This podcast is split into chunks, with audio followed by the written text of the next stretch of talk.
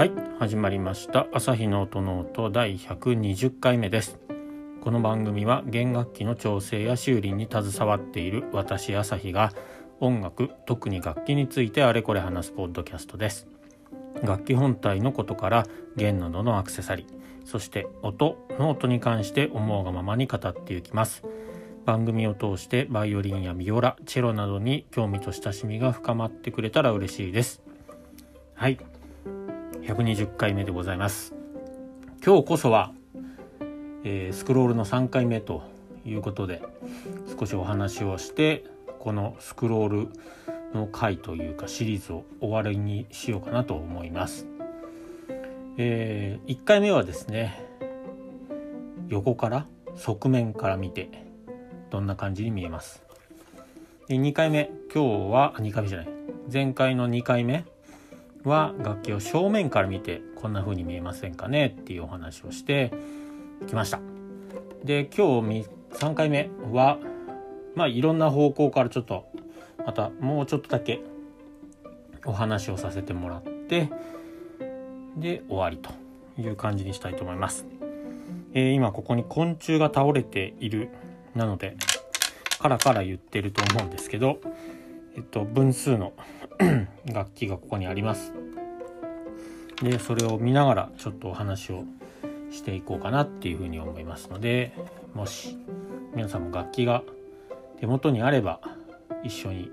それを見ながらですねお話を聞いていただけると嬉しいです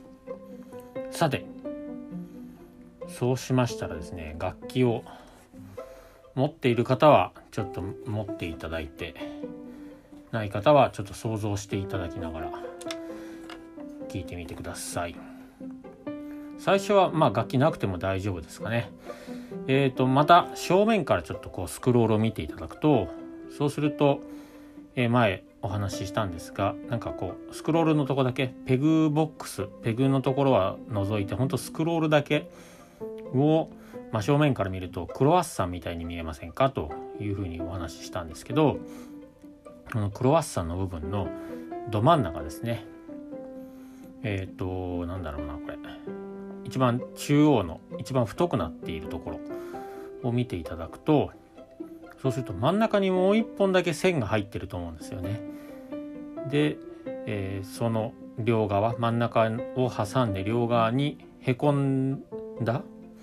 えー、溝みたいのが2本走っていてそれがこうぐるぐるぐるっと楽器をこう見ていくと楽器の裏側に向かってこうビヨーっと伸びているのがわかると思います。この溝。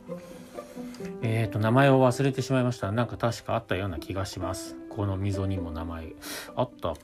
うな気がするけどないのかな。そんな感じで。この溝なんですけどこの溝やっぱりそれぞれ楽器によって深さというかなんだろうなこの掘り削ってるというか掘り下げてる、えー、深さがちょっと違うのでこの辺も見てもらうと楽しいポイントだと思います。正面から見た時にえっ、ー、となんだろうなクロワッサンでいうところの一番上の部分とペグボックスのところにちょっとかかると思うんですけどあのー、下の部分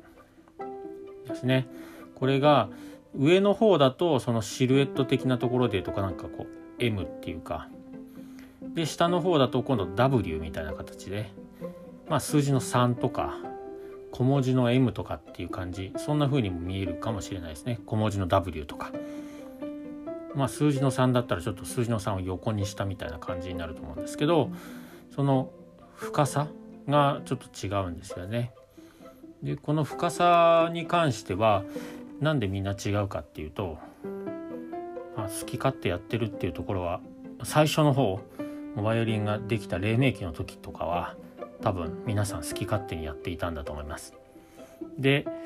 きっとその丸い形をしたな、えー、とのみ、えー、丸のみまあナイフ使う人もいると思うんですけど、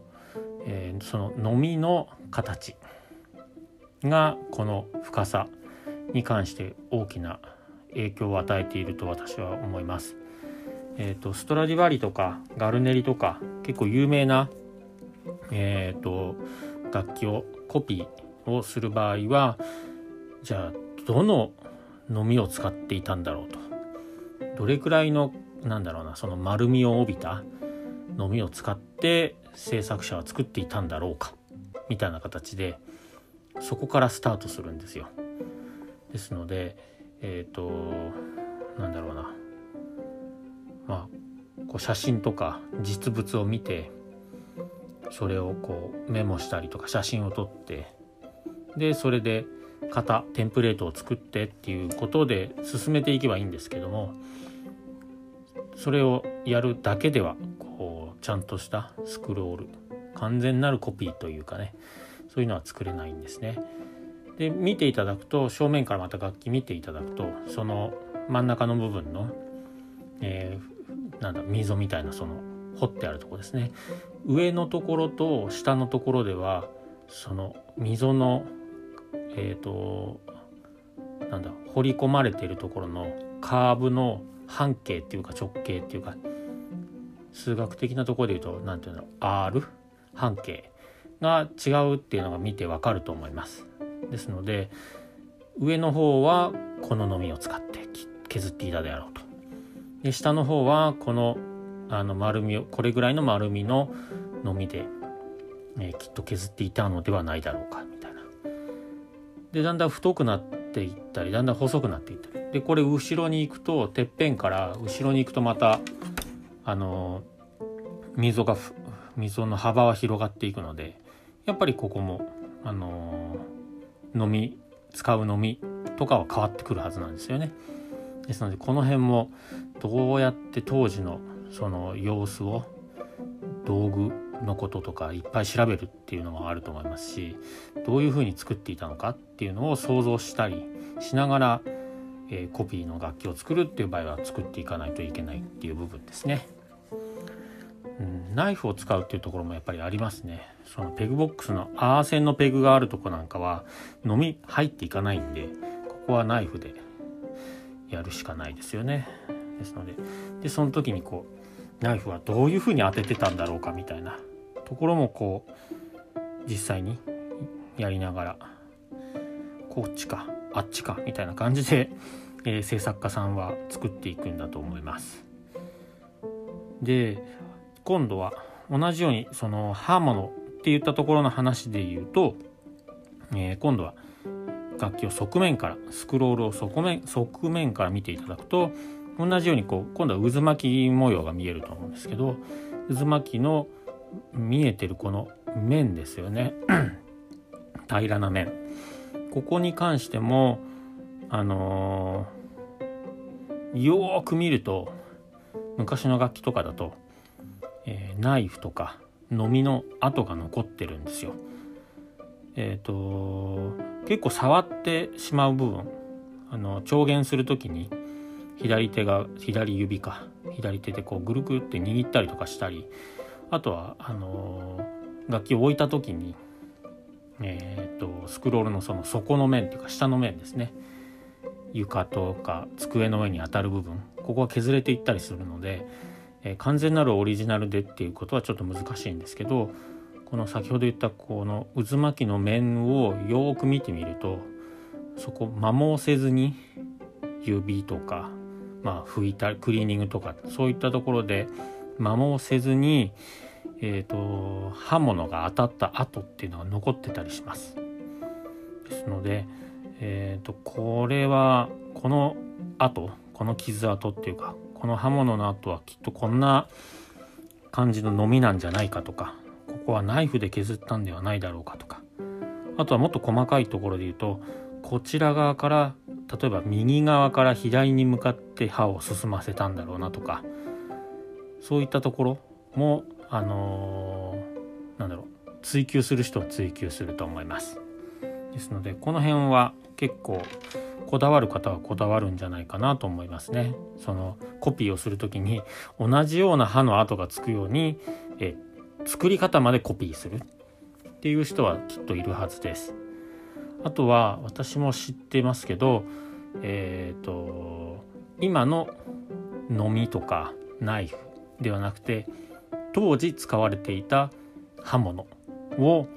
実際に自分で作ってでえーと、そのスクロールを作っていくっていう職人さんもいます。それはもう超こだわってますよね。いわゆるあの 法隆寺だったか薬師寺の法隆寺は違うよね。薬師寺のどっちだったんだろうな。東か西のあの塔を西岡さんが作る時に再建する時に当時のあの槍ナっていうのをあの文献の絵とかえー、そういったところからこう推測して作ってで柱をその槍金で削って作ったみたいなそういう感じですかね。ですのでスクロールも、まあ、他のボディの方もそうなんですけど実際にあの当時使われていたであろうそういう道具をも再現してスクロールを再現するっていう人もいます。この辺はすごいですよね。まあストラディバリーとかの場合は道具も結構残ってたりするのでですのでそれをまあ見て、まあ、メモ取ってスケッチしたりとか写真を撮ったりとかして道具刃物を作り作ってみるっていうところからスタートするっていうのも方法というかこだわりとしてはありですよね。ですのでそんな感じで結構スクロールも見てみると面白いんじゃないかなと思います。最近のトレンドかどうかはわからないですけどスクロールのその、うん、渦巻き横から側面側を見た時のその見えてる面に関しては刃物をあんまし残さずに綺麗にこう滑らかな表面にして作るっていうのがトレンドなのかその方がまあ綺麗なのでですのでそういう風になるっていうのが最近は多いと思うのでなかなか刃物の跡を見るっていう刃物の跡が見られる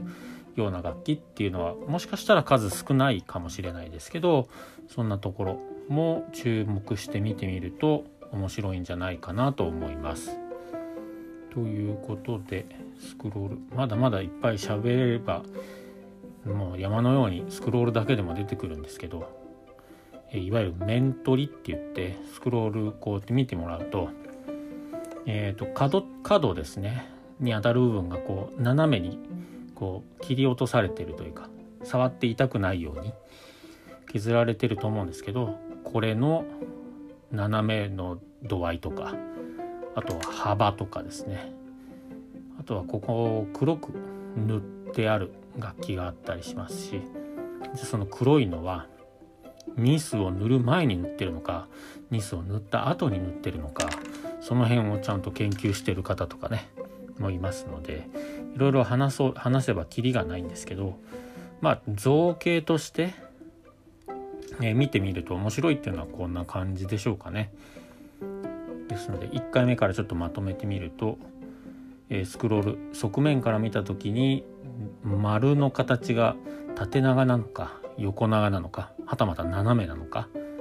あとはその渦巻きの感覚というかその辺が一定なのかちょっと詰まってるのかとかですね。で正面から見た時はその3層の構造になってるんですけどその辺の違いとかですかね。で今日お話をしたこのなんだろうな。ちょっと掘ってある後ろ裏面にわたってこう掘り下げているところ。そこの深さとかその辺の違い。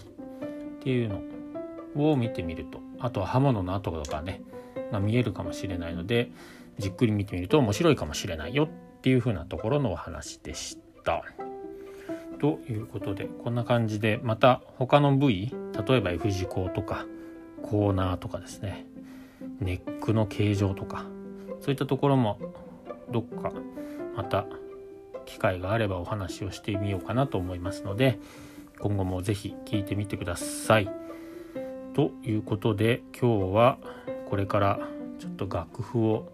いろいろまた引っ張り出して明日のちょっと楽しみな、イベントがありますのでそれに行ってこようかなと思っております。ではまた